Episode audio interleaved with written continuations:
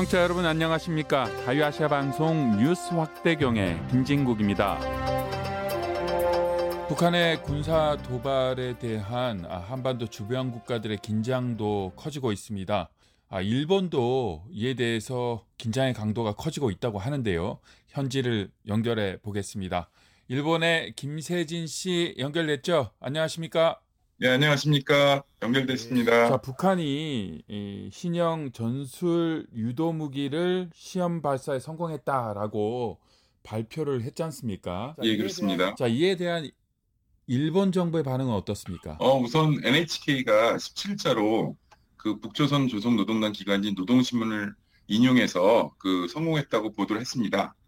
어, 일본에서는 그 발사체라고 하지 않고 다른 식 표현을 쓰고 있는데요.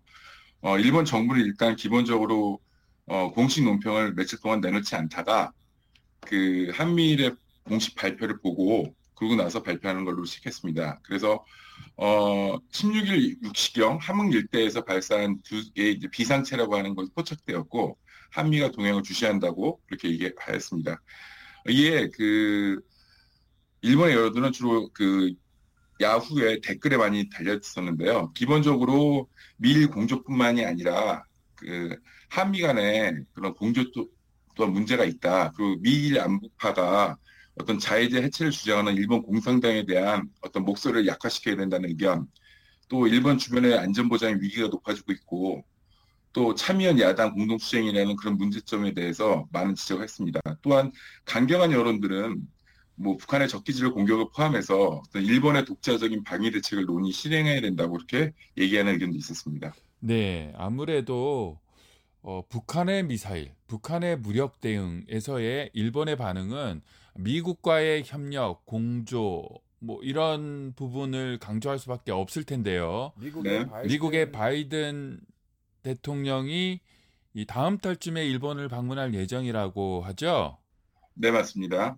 네, 에, 이때 맞춰서 그동안 좀 미흡했던 뭐 한국, 일본, 미국 이렇게 세 나라의 에, 삼국 정상회담까지도 가능할 수 있지 않을까라는 전망도 나오고 있는데 이에 대한 일본 측 전망 어떻습니까? 아, 우선 현재 뭐 언론에서 나왔지만 지금 한국 정부는 정책 협의단을 이제 파견하는 그런 그 소식이 나왔습니다. 한일 정책 협의단이라고 해서 그 일본 내에서는 우선 그 환영의 목소리가 나오고 있고요. 뭐 마츠노 히로카스 관반 장관도 18일 날 뭐 일본 방문을 계기로 그 윤석열 정부와 긴밀하게 의사소통하겠다는 뜻을 밝혔는데요. 어, 기본적으로 이번 그 원래는 한미일 그 삼각 그 영수회담을 얘기하고 있다가 그 여러 가지 행사라든가 일정상으로 해서 우선 미일 정상회담 여부가 지금 그 부각되고 있습니다. 그래서 이거에 대해서 네. 어, 전통적인 미일 공조에 대한 강화뿐만이 아니라 한미 삼각에 대해서 쿼드에 대해 쿼드 안에서 어, 논의가 될 예정으로 예측하고 있습니다. 네, 그렇군요.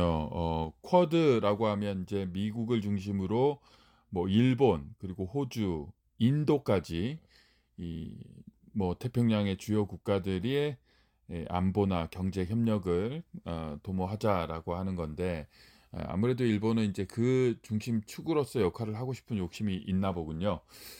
자, 그러면 아, 한국의 윤석열 새로운 정부가 출범을 한다라는 말씀을 조금 전 소개를 해 주셨는데 가장 가까운 나라 이웃 나라 일본에서 한국의 새로운 정부가 출범하는 데 대한 어떤 평가나 기대는 어떻습니까? 예, 일단 기본적으로 어떤 한일 간의 실질적인 대화 채널을 복원할 것을 희망하고 있고요. 특히 그동안 그 문재인 정부의 어떤 반일 정서에 밀려서 주저했던 한미일 협의체의 과제가 있습니다. 뭐 한일 지소미아 협력 문제라든가 뭐 인도태평양 전략, 쿼드, 뭐 CPTPP 등 이런 여러 가지 것들에 대해서 탄력을 받지 않을 거라 받지 않겠는가는 관측이 되고 있고요.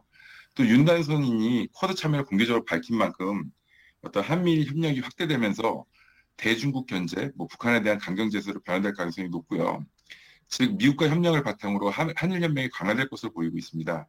뭐 그렇다고 해서 한일 관계가 급진전하기는 어려움이 있지만 성공적인 한일 협력이 정착될 것에 대해서는 많은 기대를 하고 있습니다. 예. 자, 김세진 씨는 아, 북한 대학원 대학교 어, 북한학과 이제 박사 과정이지 않습니까? 예, 맞습니다. 예, 그러면서 또 일본에 오래 거주한 또 일본 현지 사정에도 밝은 사, 어, 전문가이기도 한데 지금 한국과 일본 관계 그렇게 썩 좋다고 하기 힘들고요. 또 일본이 또 코로나 사태 이후로 좀 어려움을 겪기도 했고 올림픽은 했지만 그 올림픽 특수라는 것도 누리지 못했고 해서 좀 일본의 수도 도쿄에서 한국인의 기업 활동이라든지 또 한국인으로서 사는 부분에 대한 어려움이나 불편함도 있을 것 같은데 좀 나아지고 있습니까? 어떻습니까? 아, 예, 지금 뭐 한국도 그렇고 일본도 그렇고 코로나가 뭐 약간 주춤하는 그런 그 경향이 있고 또 기업들은 뭐 한국인 일본 어려운 건 마찬가지지만 그래도 한일 관계가 개선이 된다면 뭐 대화의 물꼬가 터진다면 아무래도 경제적인 측면에서는 그 나아질 거라고 다들 예측을 하고 있고요. 기대를 하고 있습니다. 뭐 상호 간의 국가의 이익을 증진시켜야 된다는 어떤 목적은 다 같기 때문에 한일 양국의 전략적인 협력은 매우 중요하다고 다들 한 목소리를 내고 있습니다. 네. 네. 그리고 기본적으로 그 지금 그 전임 정권들의 어떤 대일 정책의 실패를 어떤 반면구사로 삼아야 된다는 그런 교민들의 주장이 있고요. 물론 모든 교민의 주장은 아닙니다. 근데 이제 한일 관계의 어떤 개선을 서두다가 어떤 국내적 합의를 무시한다든가 뭐 역풍을 맞은 경우, 그 다음에 또 반대로 한국으로부터 반발을 받은 그런 어떤 과거의 사례들을 갖다가 이번에는 어떤 일본 내 국내 정치 상황의 선거를 앞두고 부추기면서 어, 먼저 국익을 위한 전략 외교가 강화될 수밖에 없다는 그런 그 분위기가 감지되고 있고요. 기본적으로 한일 관계의 개선의 핵심은 뭐 과거사 문제뿐이나 우리가 주장하는 일본의 사제 반성 이런 것도 있지만 국민들의 어떤 한일 관계에 대한 개선에 대한 열망들이 더 클 것이라고 하는 그런 의견들이 팽배하고 있습니다. 자, 지금까지 북한이 신형 전술 유도 무기 시험 발사에 성공했다라고 하는 주장과 그 시험에 대한 아, 일본 현지의 반응 그리고 이에 대한 아, 미국과 일본, 한국의 공조가 가능할까의 일본 현지 반응을 북한 대학원 대학교 박사과정 김세진 씨를 통해서 들어봤습니다. 아, 김세진 씨 수고 많았습니다. 네, 감사합니다.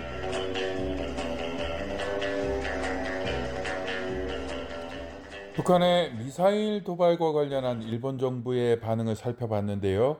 이번에는 미국 정부 상황 살펴보겠습니다. 미국 국무부는 북한의 향후 추가 도발에 적절히 대응할 준비가 돼 있다고 밝혔습니다. 이상민 기자가 보도합니다. 네드 프라이스 국무부 대변인은 지난 18일 국무부 기자회견에서 북한이 도발을 지속하면 상응 조치도 계속될 것이라고 경고했습니다. 국무부 대변인실은 19일 프라이스 대변인이 말한 상응 조치가 어떤 것이 될 수 있느냐는 자유아시아 방송의 질의에 북한은 반복해서 유엔 안전보장이사회 결의들을 위반했다며 국제사회가 이런 북한에 어떤 결과로서의 상응 조치들이 있다는 것을 보여주는 것이 중요하다고 답했습니다. 그러면서 모든 유엔 회원국들이 북한 문제에 대한 유엔 안보리 결의들을 완전히 이행할 것을 계속 촉구한다고 밝혔습니다.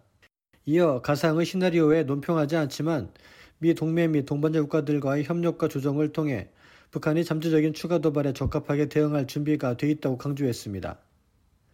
이와 관련해 앤소니 루지에로 전 백악관 국가안전보장회 북한 담당 국장은 19일 자유아시아 방송에 조 바이든 미 행정부는 그동안 대륙간 탄도미사일을 비롯해 북한의 계속되는 탄도미사일의 개발과 시험에도 상하는 조치를 부과하지 않았다고 지적했습니다.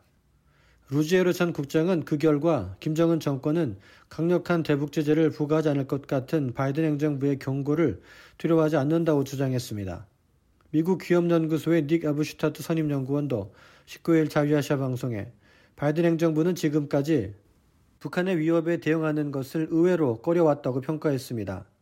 그러면서 막연하고 마지못한 경고는 북한이 미사일 개발 모험을 억제하지 못하고 오히려 북한 핵과 미사일 확산세를 촉진할 것이라고 지적했습니다. 미국 랜드 연구소의 수김 연구원도 이날 자유아시아 방송에 김정은 총비서는 미국의 강경한 언사는 두려워하지 않는다며 바이든 행정부는 북한의 비핵화를 겨냥한 적절히 조정되고 일관된 대북 제재를 부과해야 한다고 말했습니다. 루지에로 전 국장도 바이든 행정부는 북한의 제재에 피해 연루된 북한, 중국, 러시아 회사와 개인, 금융기관에 대한 제재 압박 캠페인을 다시 펼치한다고 밝혔습니다. 이런 가운데 미 민간 연구기관인 애틀란틱 카운슬의 로버트 매닝 선임연구원은 이날 자유아시아 방송에 북한의 추가 도발은 핵 억지로 등의한다고 강조했습니다.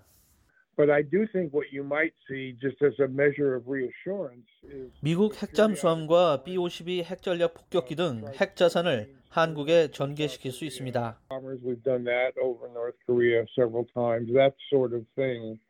그는 중국과 러시아의 반대로 유엔의 대북 제재는 힘들 것이라며 미국, 유럽, 한국, 일본, 호주, 즉 오스트랄리아 등이 참여하는 대북 제재와 가상화폐를 갈취하는 북한 사이버 해킹 조직 파괴, 핵과 미사일 개발에 필요한 부품을 조달하는 북한의 해외 공급망 폐쇄 등의 대응 조치가 가능할 것이라고 밝혔습니다. 게리 세이모 전 백악관 대량 살상 무기 정책 조정관 역시 19일 자유아시아 방송에 북한 도발에 대한 상응 조치로 미국의 핵 잠수함 항공모함 배치, 미사일 방어 협력 강화, 대규모 실기동 한미훈련 재개 등이 가능할 것이라고 지적했습니다. RFA 자유아시아 방송 이상민입니다. 북한이 지난 16일 함흥 일대에서 동해상으로 발사한 미사일과 관련해 미국 연방 하원의 라자 크리슈나무디 의원은 관심 끌기용이라고 평가했습니다. 보도에 한덕인 기자입니다. 미국 하원 정보위원회 소속의 크리슈나무디 의원은 지난 17일 미국 MSNBC 방송에 출연해 북한의 최근 미사일 발사는 국제사회의 관심을 끌기 위해 일종의 핵 생떼를 쓰는 것처럼 보인다고 지적했습니다. 크리슈나무디 의원은 이날 북한은 지금 세계가 우크라이나 사태에 집중하고 있다는 것을 알고 있고 다시 그들의 관심이 집중되기를 원한다며 이같이 말했습니다. 그는 이 같은 북한의 무력 시위가 한반도에 대한 미국의 방어 의지를 약화시켜서는 안 될 것이라고 강조했습니다. 전 이것이 어떤 식으로든 한국 및 일본 방위에 대한 우리의 공약이나 미국의 본토를 방어하려는 우리의 입장을 변화시켜서는 안 된다고 생각합니다. 이런 가운데 일본 외무성은 지난 16일 린지 그레이엄 상원의원, 밥 메넨데즈 미국 상원 외교위원장, 로니 잭슨 하원의원 등 양당의 상원의원 6명으로 구성된 미국 의회 대표단이 이날 아침 기시다 후미오 일본 총리와 면담을 가지고 북한 문제도 논의했다고 밝혔습니다. 이날 면담은 람 이메뉴엘 주일 미국 대사도 배석한 가운데 진행됐습니다. 일본 외무성은 기시다 총리가 미국 측에 수십 년 전 북한에 납치된 일본인들을 귀국시키기 위한 일본 정부의 노력에 대한 미국의 지원을 요청했다고 전했습니다. RFA 자유아시아 방송 한덕입니다. You're listening to Radio Free Asia's News 확대경 from the U.S. Capitol, Washington, D.C. 여러분께서는 지금 미국의 수도 워싱턴에서 전해드리는 자유아시아 방송의 뉴스 확대경과 함께하고 계십니다.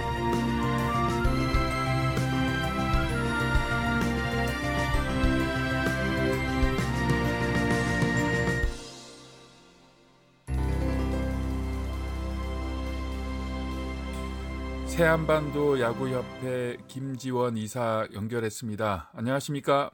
네, 안녕하세요. 새한반도 야구협회 김지원이라고 네. 합니다. 네. 어, 탈북 청소년으로 구성된 야구단이 한국 사회인 리그 정식 어, 리그의 첫 경기를 치렀다라는 소식을 전해줬는데요.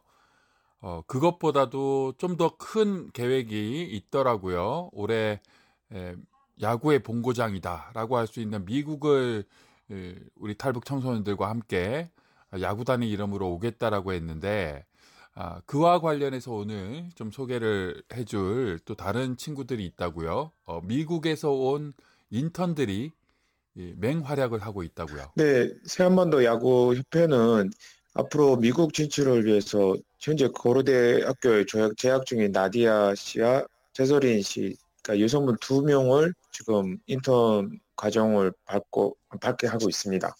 네. 지금 이들은 네. 현재 세한반도 야구 협회의 홍보물 번역, 인스타그램 관리, 어, 사진, 어, 또 훈련할 때 그 인터뷰 그리고 포토샵 편집 등을 진행하고 있습니다. 뭐 미국에서 온 학생이군요. 지금 미국에서 그러니까 미국 하와이대 하와이에서 왔고요. 일단 뭐 그 나이가 많이 어리지만 여성분들이고 예, 저희 친구들이랑 예, 재밌게 잘 예, 활동하고 있습니다. 이 인턴들이 어떤 일을 하는지를 소개해 줬는데 특히 제가 관심이 있는 부분 오늘 질문할 부분은 새한번 새 한반도 야구협회의 아, 탈북 청소년 야구 선수들이 올해 미국을 한번 방문하겠다 이거잖아요. 인턴들이 어떤 역할을 하고 있습니까? 네, 저희 어, 현재 탈북 청소년들의 타- 한국 정착 정착이라는 건 어떻게 보면 세계로 나가는 시작에 불과하다고 생각합니다. 그래서 저희 옆에는 일본인 코치도 있고 미국인 임원도 있고 한국인 감독도 있습니다. 이런 서로 다른 문화를 가진 분들이 쉽게 만나고 대화하는 과정에서 청소년들이 또 새로운 도전을 어, 만들 수 있는 기회라고 생각하고 있습니다. 현재 그 인턴분들은 아, 미국과의 어떤 그 미국 단체들과의 협력과 교류를 위한 어떤 이메일 작성이라든지 공문 보내기 이런 것들을 통해서 에, 협회 발전에 도움을 주고 있습니다. 네, 그렇군요. 자, 미국에 올 가능성 얼마나 있고 어, 미국 가서 어떤 활동을 하고 싶으세요? 네, 저희는 가능성은 저희 협회의 최고의 목표고요. 미국 야구라는 것은 미국의 또 본고장이고 또 저희가 시작할 때부터 에, 만들어 놓은 꿈이기도 합니다. 미국을 미국에서 저희 북한인 탈주민들이 최초로 또 북한인들이 최초로 하는 야구를 어떤 메이저리그나 어떤 그 다른 단체들과 예, 친선 경기나 시구 시타를 통해서 좀 멋진 모습들을 좀 보이고 또 남북 관계가 지금 어려운 상황에서 뭐 북한과의 북미 대화 문제에도 새로운 또 계기가 될 수 있겠고 네, 그런 중요한 위치에서 좀 활동을 해볼 계획입니다. 자, 하나 더 질문할게요. 최근에 그 탈북 청소년 야구 선수단들 아, 단원들이 한국의 에, 정치인을 만났다고요. 특히 북한 출신 한국 정치인을 만났다고요. 네, 저희 세한반도 야구협회 이사장님을 포함한 저희 이사진들이 최근에 북한 출신 태용호 국회의원님을 뵀습니다. 저희 야구 어, 야구회는 어, 태용호 의원님을 통해서 저희가 활동을 공유를 하고 앞으로 어, 미국 진출이나 한국 내에서 활동을 같이 함께 할 수 있는 그런 기회를 갖고자 에, 미팅을 가졌습니다. 자, 태용호 의원이 학생들에게 어떤 얘기를 해줬습니까? 네, 태현님은 일단 새로운 스포츠고 저희가 태현님한테 드렸던 것은 어, 우리는 북한 출신이기 때문에 모든 것에 도전한다는 그런 에, 메시지를 드렸습니다. 그래서 저희가 야구를 전혀 모르지만 우리가 한번 열심히 해서 또 전혀 모르는 스포츠지만 또 어떤 새로운 도전을 만들어 도전을 만들어서 어, 멋진 성과를 만들어 보겠다. 태현님은 거기에 너무 어, 긍정적인 반응을 하셨고요.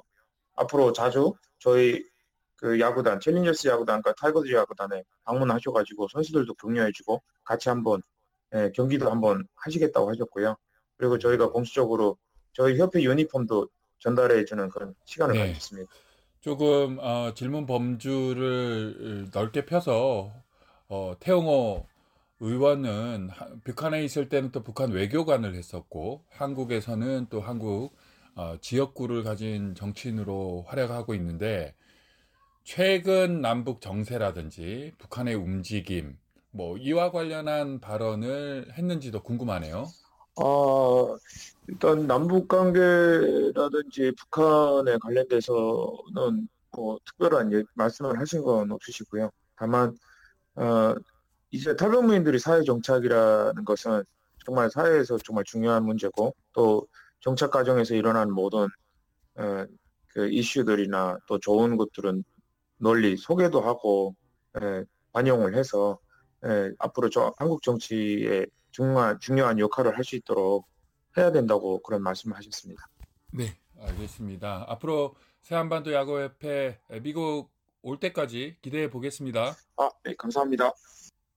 네, 지금까지 새한반도 야구협회 김지원 이사였습니다. 네, 감사합니다.